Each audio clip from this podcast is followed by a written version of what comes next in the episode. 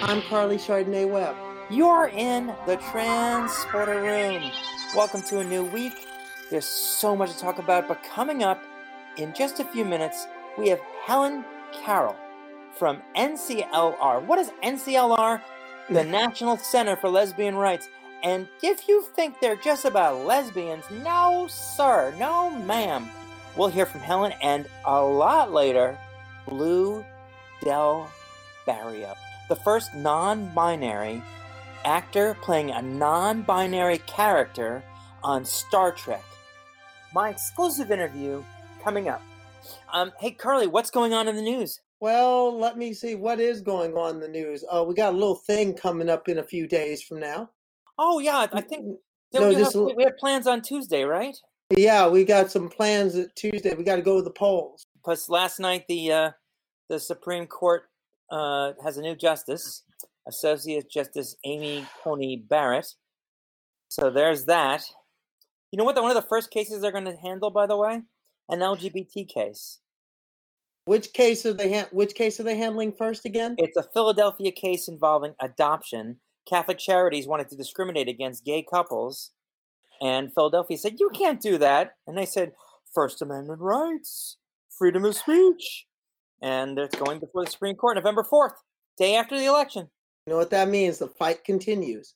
It also means to everybody, it's important what you do November 3rd, but it's even more important what you do November 4th, November 5th, November 6th, and every day after that. We're still going to be in the battle. But right now, I still say the momentum is on the side of, of side of what's right. And that momentum has continued from the Supreme Court cases this summer forward. So let's not let's not be faint of heart. Let's realize we still we still got hills to climb. We still have fights to fight. Even even with this, Well, you know, the we can still motto turn this setback around. Beyond mountains, more mountains. Oh yeah, But, you know, you know as, what? as a runner, you know this, Carly. You're not supposed to look behind you because you're not going that way. But I think we have to keep an eye on the Republicans in our rearview mirror. And I have to be honest. I was uh, uh, lunching with some ladies yesterday, and uh, we were Right. talking about how the Republicans will fight dirty. They will do everything for their cause. They don't care about the rules. They just want to get their cause. And Democrats are always, well, we have to maintain the order, and this is history, and we have to, you know, respect. Oh, bullshit. Win, win. Yes, but but you know something. There's a way. But I agree with some of that, and that there's a way to win. There's a way to win. What good? What good is it? Well, you know, Scripture tells us what good is it to gain the whole world and lose our soul in the process. Yeah. and that and there's some things I don't want. I mean, I don't want us to lose our soul and our character as a democratic society in the process. In the it- process, we can defend our rights and defend our democracy. And and the only way we're going to defend our democracy is what? Defending our rights. Charlie, I've always believed it's easier to ask for forgiveness and permission. True, but power concedes nothing without demand, and ultimately, we're going to make demands. Well, And that's the great power important thing. comes responsibility, Peter Parker. Well, then that's true too. But the point, and that's part of what, and that is part of our responsibility. November third. For those of you who've already voted, you've fulfilled you fulfilled the beginning of that responsibility. you should vote for again. For those who are still vote for those who have times. yet to vote, you have to fulfill your responsibility. But your responsibility continues on the fourth and the fifth and every day after, as Ralph I Nader agree. said. As Ralph Nader said, daily democracy requires daily citizenship, and that's where we're and that's where we're at. What I say. Okay. So let's set coordinates from Mountain View, California. Let's bring in the National Center for Lesbian Rights, Helen Carroll. Welcome to the Transporter Room. Beam her up, Carly. Today we're going to beam her up, and I must say I'm very excited about this beam up. History is walking on to our transporter pads tonight. And you must be from someplace south of there because I hear a little drawl in your voice. Can you tell that after I've been here for 30 years? Yeah, I'm from Tennessee. Originally Tennessee. from Tennessee. What's Summitt and I were good buddies, good basketball buddies. We played That's against awesome. each other and yeah. coached against each other. Oh, where? Oh, you play against each other in college? Uh, in high school and in Oh, college. oh, yeah, that's we, right. we knew each other from the time we were about 14. So you knew Coach back when it was when she was Pat Head. Yeah, Pat, I have a hard time even seeing Summitt. Have you had a lot of people come out to you? Yes. Yes, we have had a lot of young people discriminated against in colleges, universities, high schools who weren't out to anyone until they told us what was going on. So not only did they have to be a part of the legal system and and very often in the news, uh, but they had to come out and talk to their parents and to the whole world. So it you know it takes a lot of uh, spending time with those those young athletes and working with them to be to be the strong person that that they are. We have an expression in Outsports: "Courage is contagious." It's absolutely true. Especially when you've got some visibility on your side, and that's what those young athletes and and coaches uh, do when they come out and they're in the news and they're they're just fighting for their right to simply play sports or coach sports. I'm pretty sure when you started, for example, your coaching career, and that was way, and we're talking like, we're talking like late 70s into the 80s.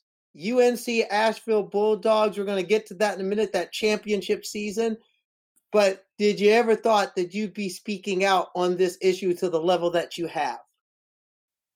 No, I had no idea. No idea. Of course, I, I was a, a, a coach who was very, very closeted, kind of like with the other coaches. We were in our uh, our khaki pants and our light blue shirts, sitting up in the stands watching ball games, thinking absolutely nobody knew all of us with our short hair and our muscles were lesbian at all. We figured we had the world fooled. When was there ever a point when you when was the point when for yourself okay it was safe for me to come forward. When did you feel that did you ever truly feel that? And if so when did you? When did you finally said enough is enough you know i don't think i ever felt that but what i did feel was uh, being extremely unhappy and making a decision when i moved from uh, nebraska where i was coaching to north carolina Carolina, where I was coaching, that I would just try to be who I was, show my players who I was, see how that worked. And if it didn't work, I'd just do something else. So that was kind of the decision uh, that I made when I when I went to uh, UNC Asheville. And when was it you came out? You know, I publicly actually saying the words that I was a lesbian. I didn't do that until I was an athletic director at Mills College in California, and I was probably 36 or 37 years old. Now that you're 39, um, looking yeah, back, now I'm 39. do you, do you regret not coming out sooner? What, what do you think the acceptance would have um, been a, less so in those days than compared to now? Well, I don't think I can regret it because I think that was just my life path. And I think that, you know, I found myself kind of running away, going up to Nebraska to coach and away from family in the South. Uh, but once I, I, well, once I was out and a successful coach, then I, I felt very accepted by my, uh, by my family. I'm not sure which of those was more important. being a being a sports family from Tennessee. Uh, but like I say, that was just part of my journey, and I, I think that it's uh, it was fine. It's just made me who I am, and just like the rest of the journey, moving all the way through being an athletic director, going to NCLR. Uh, there are a lot of different parts of my life that I've been that has been hard to do, and it's made me very, very happy and fulfilled. Well, I want to touch on get into this early. One of the crowning achievements of of your of your early career, 1984 NAIA championship, and I'm going to give you a little trivia. I was there. I Really? was there. Mhm, Yes, I was there. Cedar Rapids, Iowa, Yes. 1984. I was there. My dad, my dad took me to that because we always went to the NAIA finals. Because the coolest thing about the NAIA is all the teams in one place. So you you can have a you sit there and you watch games all day and it was great. Yeah. For at one level, was it even coaching while being in the closet? Was that championship bittersweet or was it still sweet? What was it like to go 32 and 5 and have that national championship on your mantle? Oh, that was, you know, you can only say it was sweet. You know, but because the players and I took a real journey together. Asheville had never even had a winning team. Uh, and the first year I coached there, I think we lost our first nine or 10 games. Uh, so then for three years later to be where we were.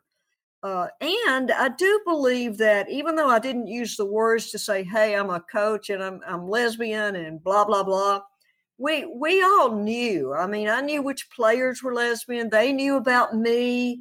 Uh, when we had our conferences, we were able to talk very frankly about uh, you know relationships and what they mean to a team while you're you know in a relationship or breaking up in a relationship and and how to how to do that during the season so that we could keep our priorities where they needed to be if we wanted to win and I left that up to them. I said, if you don't want to win, then you know you can go out drinking the night before a game. You can have all kinds of relationships and break up and switch around. And but if you want to win, then you've got to be mature about your life. And I really felt like they were able to hear that and grasp that over a few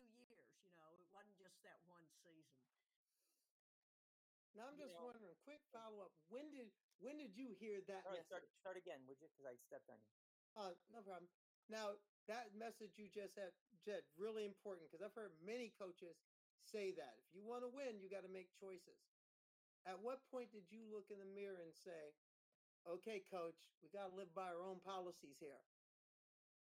In regards to your own, in regards to your own journey and finding your own truth, was there ever that moment for you? Well, I, I think it was uh, probably in 1980, again, dating myself, uh, when I left my coaching job in Nebraska and took the coaching job at UNC Asheville. I really made some personal decisions at that time uh, to be as honest as I possibly could with my players, uh, lead with, try to lead with integrity, uh, and and have them be able to trust me, whether they were some of my black players in the South, whether they were lesbian, uh, whether they were uh, straight, you know, white Christian gals. Uh, I mean, we just all really, and, and, we embraced that. We supported each other in, in all of those identities. And I think that made the difference in, I think we played eight overtime games that season and we won all of those. We won all of those. At the, the national championship game, the score was 65 to 65, and we went into overtime and ended up winning that. We always felt if we got to overtime, we would win the game. When you talk about support, one of the things that Carly and I have experienced, both in athletics and in just everyday life, is that there are some women including lesbians, not all lesbians, but particularly in the LGBT community, lesbians who refuse to accept that trans women are women. They object to trans inclusion to the point of having campaigns and lawsuits, and uh, they form organizations and they are trying to undermine the rights that we have fought so hard to get that we still have a lot more to go. I wonder if you could speak a little bit about what your experience has been regarding those folks who just can't accept trans women as women. Yeah, I think the first thing I'd like to say is that the majority of women that I know uh, who are coaches and who are teammates of transgender athletes uh, in college and in, in high school and even younger, middle school, uh, are very accepting and supportive. And then, like you say, Dawn, we've got this group that just believes uh, no matter what, a transgender woman should not be playing, or girls should not be playing in sports. uh, to me, I feel some of that is uh, not understanding that transgender women in sports, in college, Olympics, uh, the the higher skilled sports, uh, actually fit right in, right in the perimeter with uh, cisgender women athletes. The reason for that is that they they do the uh, the hormone treatment. They suppress the testosterone. They take lots of estrogen. Uh, so, in the majority of cases, transgender women have less testosterone than cisgender women. They have so much estrogen that they have to train almost twice as hard to keep their musculature uh, equal with cisgender women. And you I just I, nodding. I, you see us nodding. A, We're nodding. it's a you know it's complicated and it's something you have to learn about and understand. And I do believe that many of those women have not had the opportunity to do that. And and I and honestly, I do find that that a number of them are closed to to even hearing that, which I think that distresses me almost as much as anything. Uh, so I, I, also think that part of this uh, has happened with the backlash from Republicans in state legislators, uh, as state legislators and in state governments. I feel like that's been used as a larger fear tactic to all uh, people in their states to try to just stir up this animosity and, and fear and hatred like for some damn reason they like to do. I, I'll never understand that, but it does seem to be something they're really they really like to do and they're pretty good at. Uh, so that in itself, I think, has also upset uh, some women uh, athletes, advocates uh, in, that area, and off, and I do have opportunities to talk with these women at times and have some really good conversations, and I like doing that. Well, not that we change each other's minds at all, but I do think that when they hear a little more about the absolute truth of what's what's going on, uh, you know, if they're reasonable people at all, they're able to hear some of that. Thank you. It does drive me crazy too, though, just so you know. I could sense that. I think what we're seeing or, or what we've seen in like the last uh, 10 years, uh, and I've actually been been working with this since 2005 when the uh, Olympics, you know, opened their doors to, to transgender uh, athletes. Uh, but particularly in the last 10 to 12 years with the NCAA uh, policy that does have you do that one year of hormone uh, suppression and therapy, uh, that there are so many athletes, trans athletes, playing across the country. And their teammates are great, the coaches are great, the opponents are great, the parents are great. I mean, you just have hardly ever a problem. I can only even think of two, and that just happened to be because those women won. So transgender women, they lose. They're awful. They're in the medi- in the in the middle of the pack and play fairly well. They're above average, and every once in a while somebody wins. Uh, so, uh, and again, I think that that some of that was also stirred up uh, in a political way. Now, obviously, you've been pro- probably following a little bit of the news of what's been happening. Uh, they we're in the middle of a pandemic, yet states are taking COVID off the legislative rolls and putting discrimination of trans people on those very same roles. When yeah. you look at that, what thoughts come to your mind when you when you see that? Well, I the, the first thought that comes to me is that is just mean spirited. It's very mean spirited and uh, and just shows a lack of uh, integrity and caring, uh, not only toward the transgender uh, people in this world, but toward uh, everybody when we're looking at this huge health problem. And to not even believe that it's a it's a it's a it's a health pandemic you can do something about just by wearing a stupid little cloth mask. Uh, it's just it's just ridiculous. And and I think like in Utah, uh, you know, there was a, a, a law that actually passed. It said no transgender people at all could play any sports. Now they were saying college, high school, junior high, the NCAA wrote a letter to them saying, you know, this is not acceptable to them. They have transgender students that come into the play. Uh, but that was actually lost in the courts. They lost that. Uh, and the and the judge said that this is just unreasonable. It's unreasonable to try to blanket every single trans person that wants to play athletics uh, like this and and have a law like this. So, you know, we were pleased with that. I was able to work with the ACLU on that a little bit, which I really liked doing. And of course, I'm sure they're going to appeal it and try to, you know, get it all the way up to the Supreme Court. Who knows? I hope it moves at a snail's pace and, or at least it waits one week until we get past November 3rd. well, one thing, a quick follow up to that. By the way, that I think you're talking about the the recent the recent situation in Idaho where they passed. Oh, I'm sorry. I'm sorry. Yeah, it was, but it was two. It was two anti discrimination laws on the same day. Yes, one banning right. gender markers, one banning one banning transgender participation in sport. Um, as far as that, also most recently, we had a school. You have a university.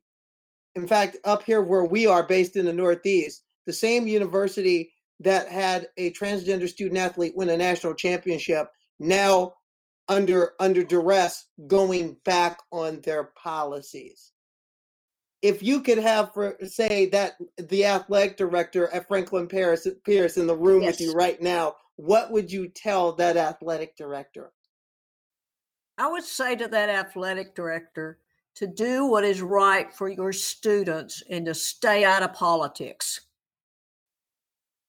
that's exactly what I would say to that athletic director. And I would ask them to have a conversation with other athletic directors who have transgender student athletes on their teams uh, and listen to how that has worked so well uh, for them. Well, there's that sound again. It means we have to take a break. Coming up on the transporter room, we're going to ask Helen how she played against one legend and yet teamed up with another. What was that like? Who are they? Plus, my exclusive interview with Blu Del Barrio of Star Trek Discovery. You'll hear a sneak peek coming up.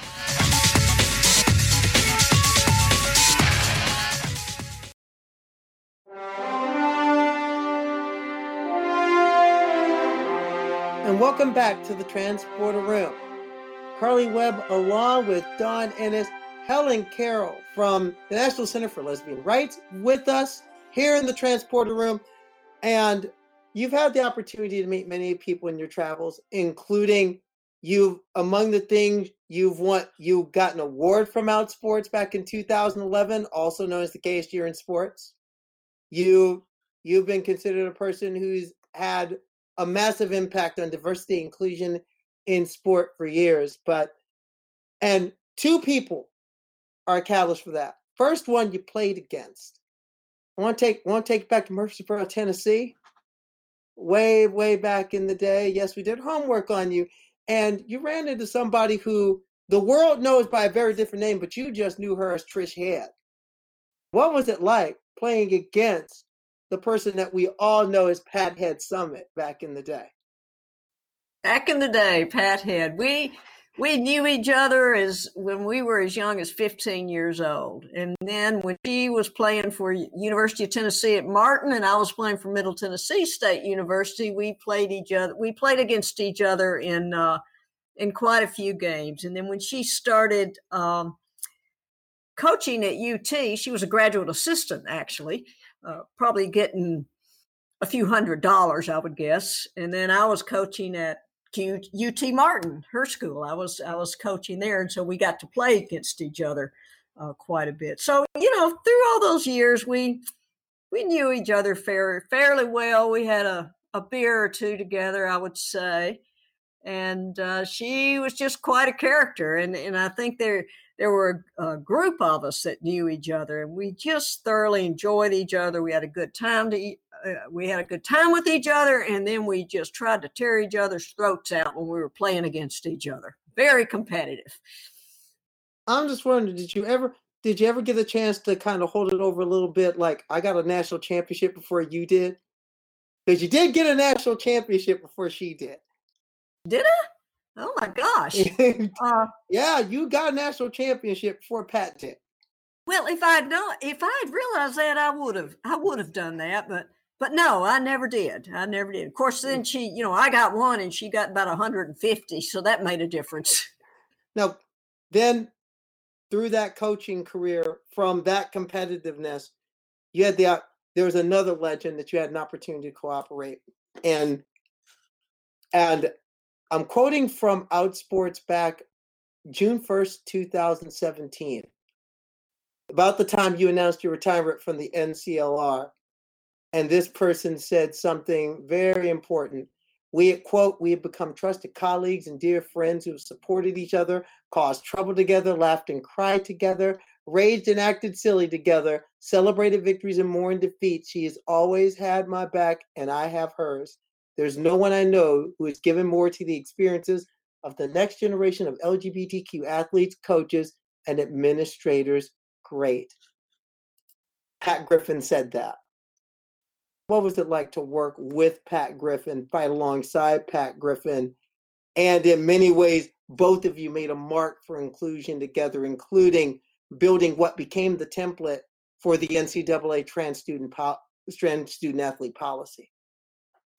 Well, I, I think, like she said, I, I think we really strengthened each other because, I mean, early on, we didn't have a lot of people to work with that we're doing this work, especially because we got to travel together uh, and work at conferences and and uh, with teams and and and in that way. And so we really were able to uh, support each other. And like she's saying too, you know, we we had a lot of fun together.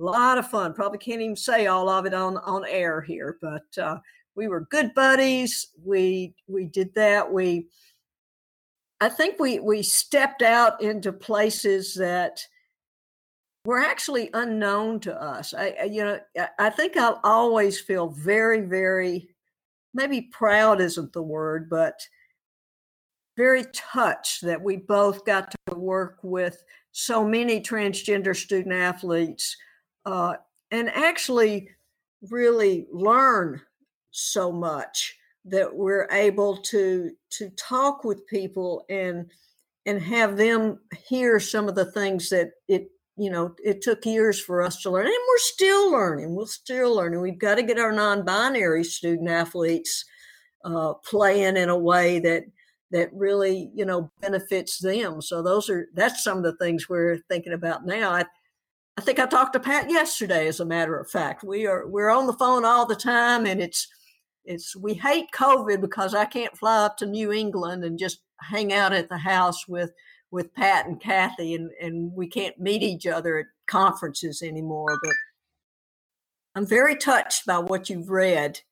Uh, I always feel that it's uh, it's an honor that she she feels that way about me, and and certainly I know that uh, she did a lot of teaching to me on on how to really impart uh, impart knowledge and and help uh, to people in a in a way that that could be accepted.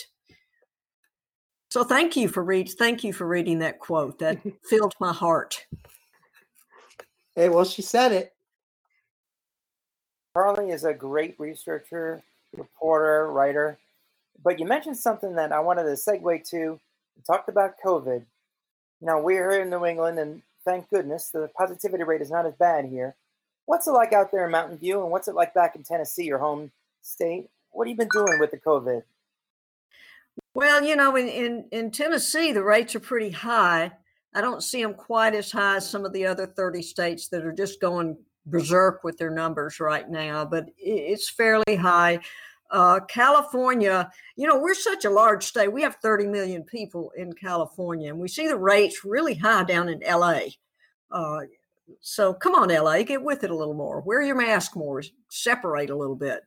Uh, and up here in Mountain View, which is near San Francisco in Northern California, our numbers are looking looking uh, you know good. I feel like our governor Gavin Newsom has really stayed on us to wear mask and separate and and open a little later and open very carefully, slowly. Uh, he's taken a lot of grief for that, but you know I'm kind of happy to see our numbers not moving like the other 38 states across the country right now. Uh, and I know I've been really careful, even though I'm, you know, I, I would have to say I'm an maybe avid, maybe uh, addicted pickleball player at this at this time. And my, you know, I'm retired, so I can play a lot of sports, and I find that uh, pickleball's the one I can really kind of play pretty good. So. Uh, so I'm doing that in a careful way, and and I just, uh, you know, I'm just hoping everybody is careful and takes responsibility for themselves and the people that are around them. If we just do that, things will get better.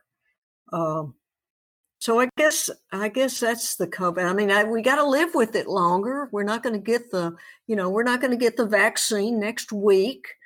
And so I think as things, if things get better and open up slowly, we just have to go ahead and wear our mask. If that's the hardest thing we ever have to do in our lives, I think that that's, you know, that means you've had a good life. So I guess that's my thoughts on it. I, I got to ask though, as a New Yorker, and uh, you know, sometimes I lapse into my accent, my my twang. You know, I had a high heel and I walked the dog and I parked the car um, what is pickleball? Pickleball? I love pickleball. pickles and I love baseball, but I don't know what pickleball is. Pickleball is a fasting growing sport in the United States. It's played on a smaller court than a tennis court, but sort of divided up like a tennis court, has a net. You play with a paddle and you have a wiffle ball that has holes in it uh, and you serve and return the serve and then it has rules and you can play doubles and you know for the the ones of us baby boomers it's much easier on our knees and ankles and we can still uh, we can still growl and be pretty ferocious in our competitiveness well, that so that's like it fun. don you're going to have to play well the only problem is when i tried playing tennis and i did try i kept hitting the ball over the fence so that's when i took up racquetball because it has a ceiling Right. so if I can play pickleball with a ceiling, I think I might be able to try it. yeah, well, pick you can lob the ball and pickleball to the over the moon and back down again. So I think you'll be fine. And actually, that's a sport I've taken up. That's a, right. That's a sport I've recently taken up. It is a lot of fun.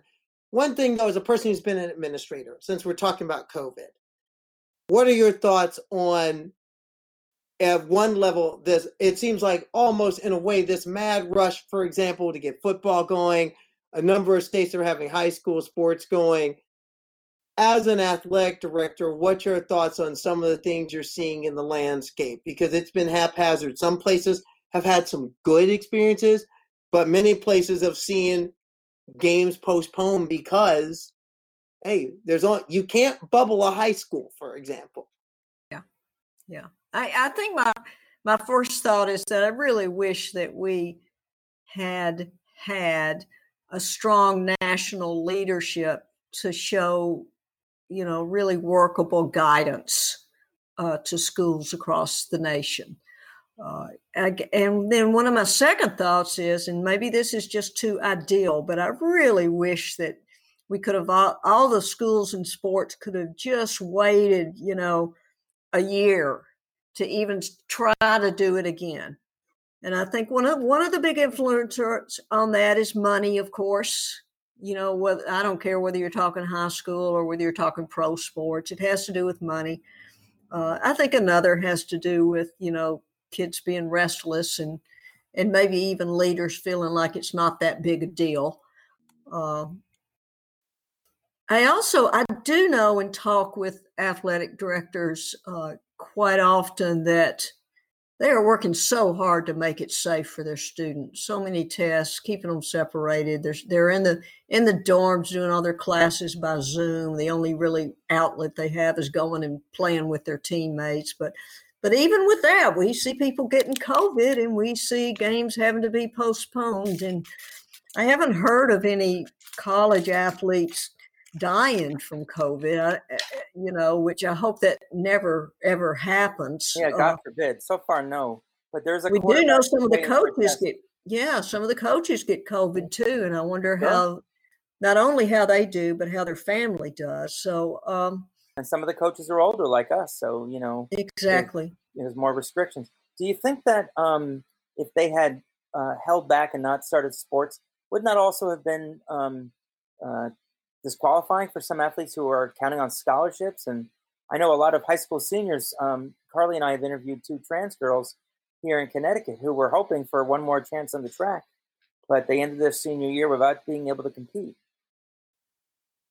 Well, I mean, maybe ideally when you start the next the next year or so that you you start where you were.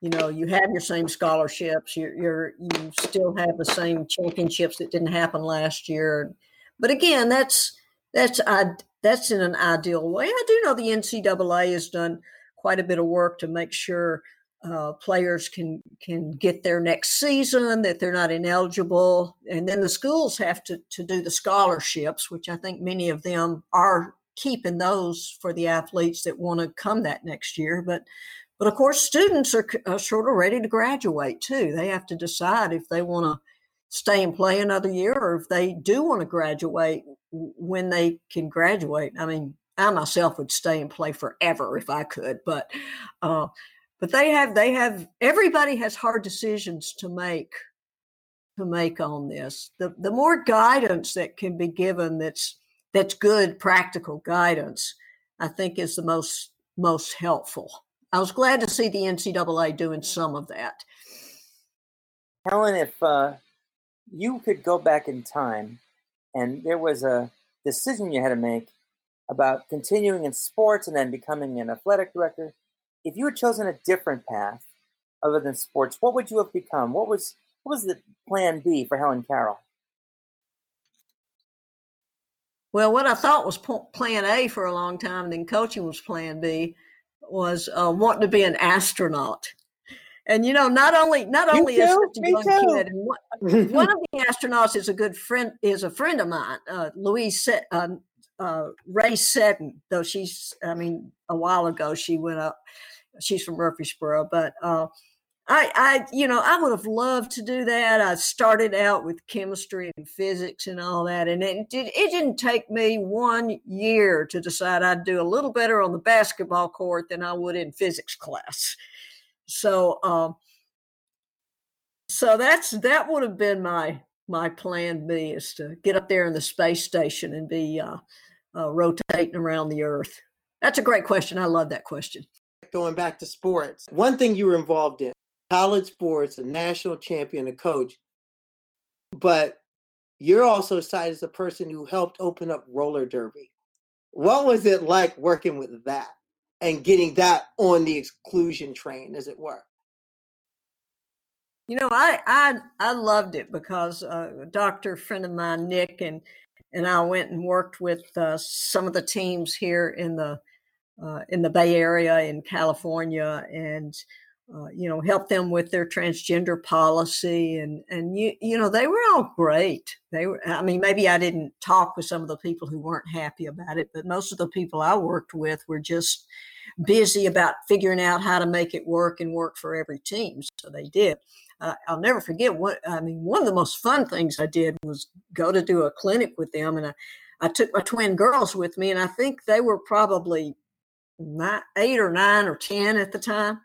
They were just hanging on those rails watching the women practice. It did not take long till they had climbed over that rail and they were right in the middle of it. So, uh, you know so i think it's a sport that includes all kinds of people and big strong women and little tiny women that can get through the crevices out there on the on the track uh, so you know great sport fun to be involved with as you've been building all these different policies from the NCAA roller derby's policy to the NCAA policy in 2011, in general, just building this landscape in many ways for what we're seeing now, where literally schools are are having pride are having pride games.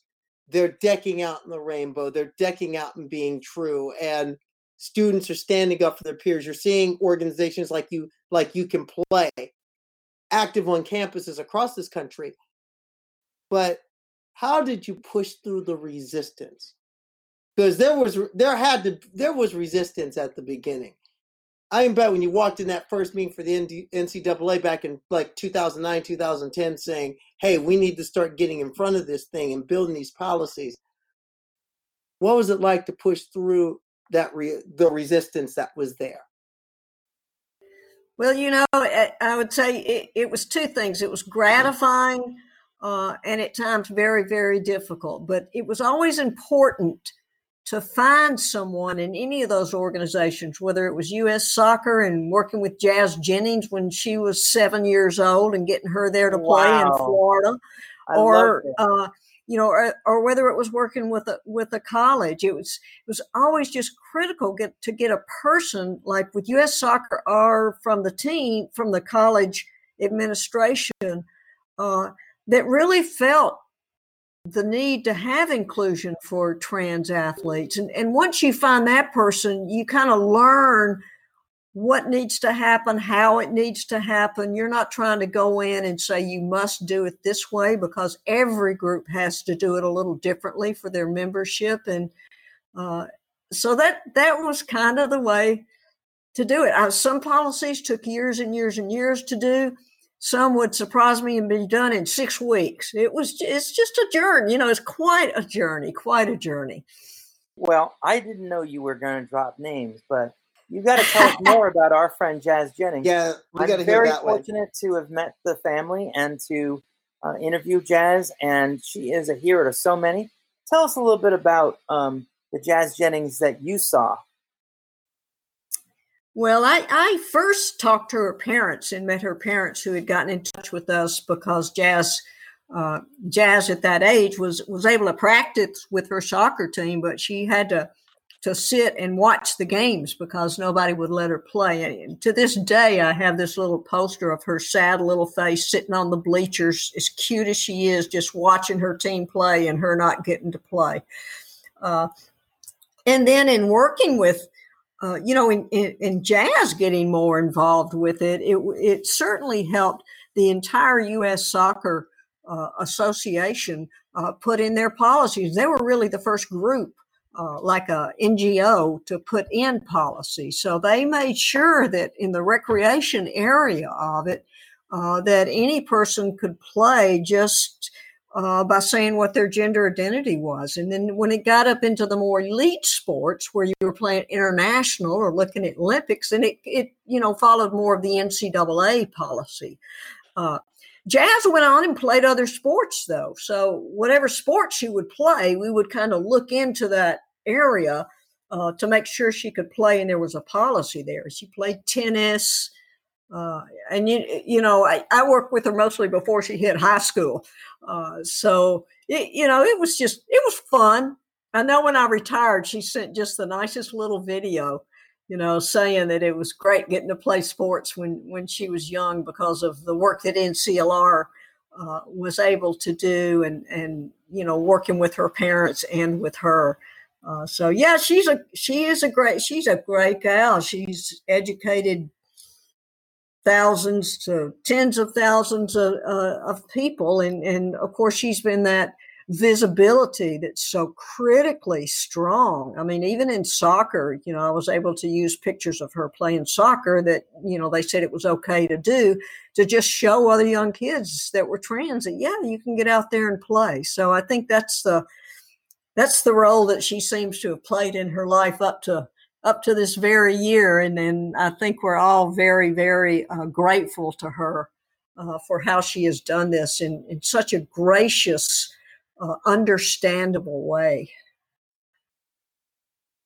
Well, not only do a lot of kids and also a lot of weekend athletes like myself owe a debt of gratitude to what you've do- done over the years and the fight you fought and the people you've educated. Um, in 2011, Outsports named you and Pat Griffin Persons of the Year. What did that mean to you to get that type of honor, especially from the readers of this website, which has become, which in many ways has become, it's become to journalism what you have become for inclusion. What was it like for you to get that award? And what does it mean to you even now to be seen in the manner of when other, in doing my research for this, a lot of people shouted your name out. That's why I was so excited to get you here. What did it mean to you to get that award then and to be continue to be known now? And also while you're at it, what are you doing now, even in retirement? Did you ever did you truly retire? Hey, Carl, you want to ask maybe one of those 17 questions? hey, I got them all. I got them all. Oh, So, uh, first of all, the first thing about you know with the Outsports and uh, and and the and the work that we've done, uh, my first word is just surprising for the recognition. I mean, I, I think that we've been doing it for so long that you know to have Outsports do that, it was it was exciting and uh, and and it meant even more because uh, Pat and I got the award together. Uh, so to both of us, it was very special. We were we were quite honored about that. And then you know, being looked at for all the work we've done, again, it, it puts a smile on my face. I, I feel like one of the most important things we did was some mentoring of younger people who are who are doing now what we were doing then. I mean, uh, Nevin Caple's mind. Uh, comes to uh, a name comes to mind. She is doing such fabulous work, and uh, and other young people also. Uh, and the third question what am I doing now besides playing pickleball? That was your question, I think. Uh, Mhm. Well, you know, I'm still consulting and working with NCLR. Uh, when they need uh, they need someone to kind of jump in and help with the uh, transgender athletes or with uh, political legislative stupid things that are going on. I'm, I'm happy to to help with uh, with that.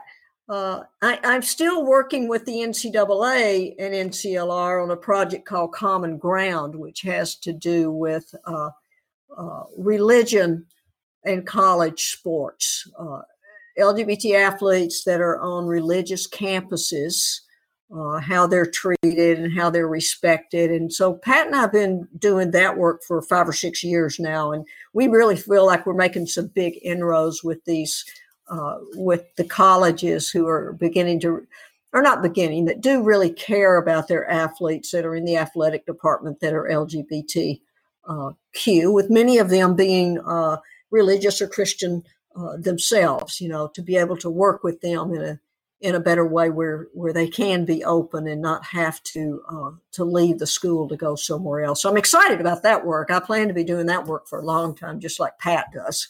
Pat's sort of a she's sort of a big leader in that also. So so I'm staying, you know, I'm staying fairly busy.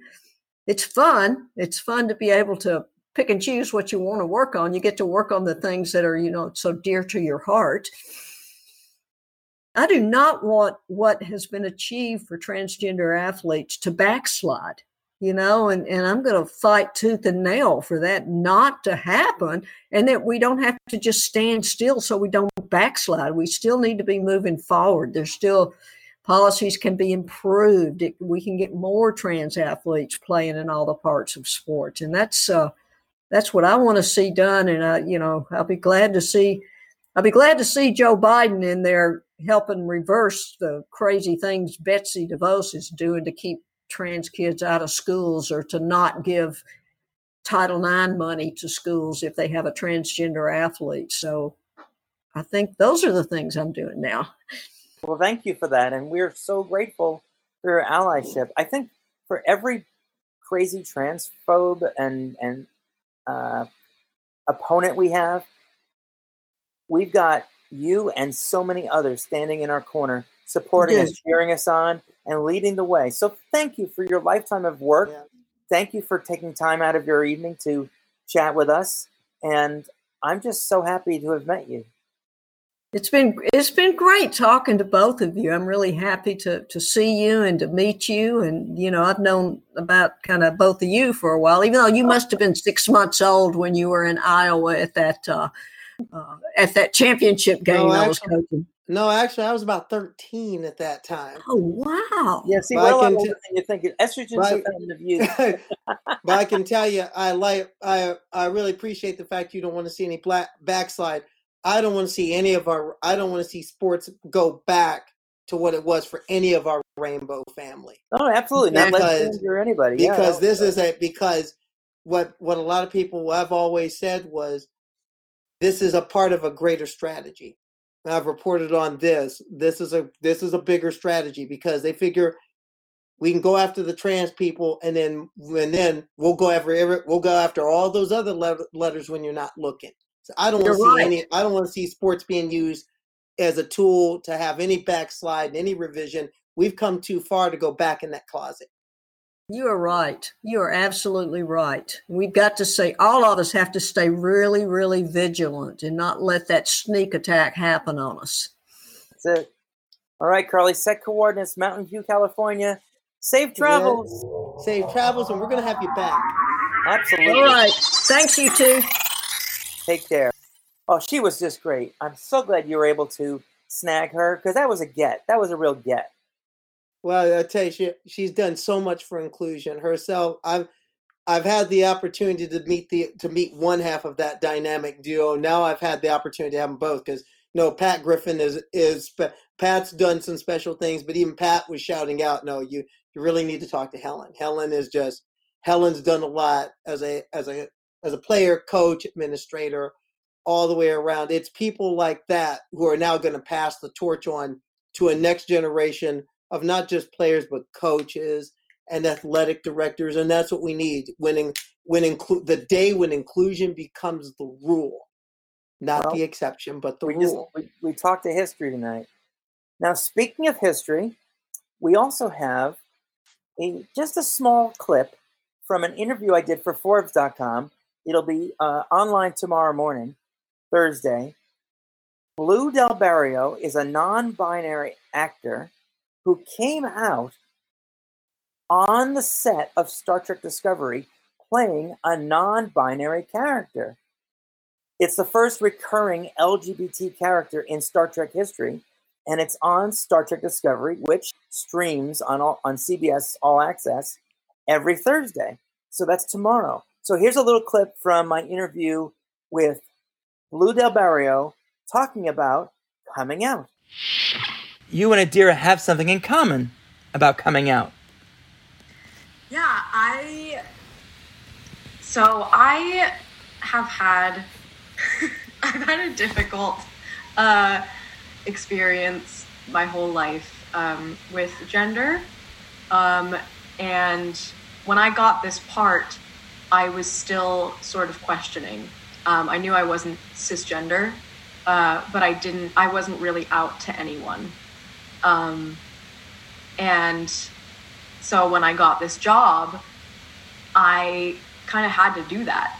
And I had to come out sort of to myself and to my friends and to my parents. Um, but I also care as much as I was excited to get a non-binary role and, and my first emotion was just pure joy at getting to play something that would allow me to explore myself further right after that came all of the um, imposter syndrome of you know it shouldn't be me it should be somebody else who's been out longer who, who knows themselves better um, and I, I you know I, I care a lot about uh, trans representation in the media so I wanted Adira's journey to um, mirror mine. I didn't want to do anything that I hadn't already done. So I, when we started, I was still using uh, she, they pronouns, and I didn't want Adira to use they, them pronouns until I was out. So I waited until I was super comfortable and, um, you know, told everyone, told my friends uh, and my family, and then um, and then said that I could that I could do the same with with Adira. Um, so it was very challenging and difficult and stressful, and not uh, not the way that I expected to come out. Um, but I think that it was special um, and very unique. And I had a lot of really good people around me, and you know Anthony and Wilson and Nick and Ian, like the I had the perfect people surrounding me and supporting me um, to help me do that. My last question is um, my uh, friend Carly Webb and I have a podcast. It's called The Trans Sporter Room, and it's on outsports.com, which is an LGBT sports website. Do you have any interest in sports whatsoever? I would just like to know. I know little to nothing about sports. well, I, I, had to ask. I fully attribute that to, to being like a very nerdy person, but I I don't know. I watched a lot of like tennis with my dad, okay. but like that's it, really. okay. And would you believe, Carly, Nichelle Nichols thinking about quitting the original Star Trek series in the 60s until she was approached by none other than Dr. Martin Luther King, who said, No, you are going to be a role model. You serve a purpose by being there, accepted among as equals. And that decision by Nichelle Nichols to stay on the show is one of the reasons we had a black female astronaut, Mae Jemison, who actually got to appear as a member of the crew on Star Trek Next Generation. And Blu didn't know that story, so I was just beaming, sorry for the pun, telling this wonderful story. What a sweet person. But I will tell you, that's something that Gene, this was Gene Roddenberry's dream. Yeah. That's what, at its purpose, that's what Star Trek is about. I mean, that that is what the whole universe is about. An idea when humanity breaks beyond its prejudices, breaks beyond its prejudices within itself to help in, in turn break beyond prejudices throughout a galaxy.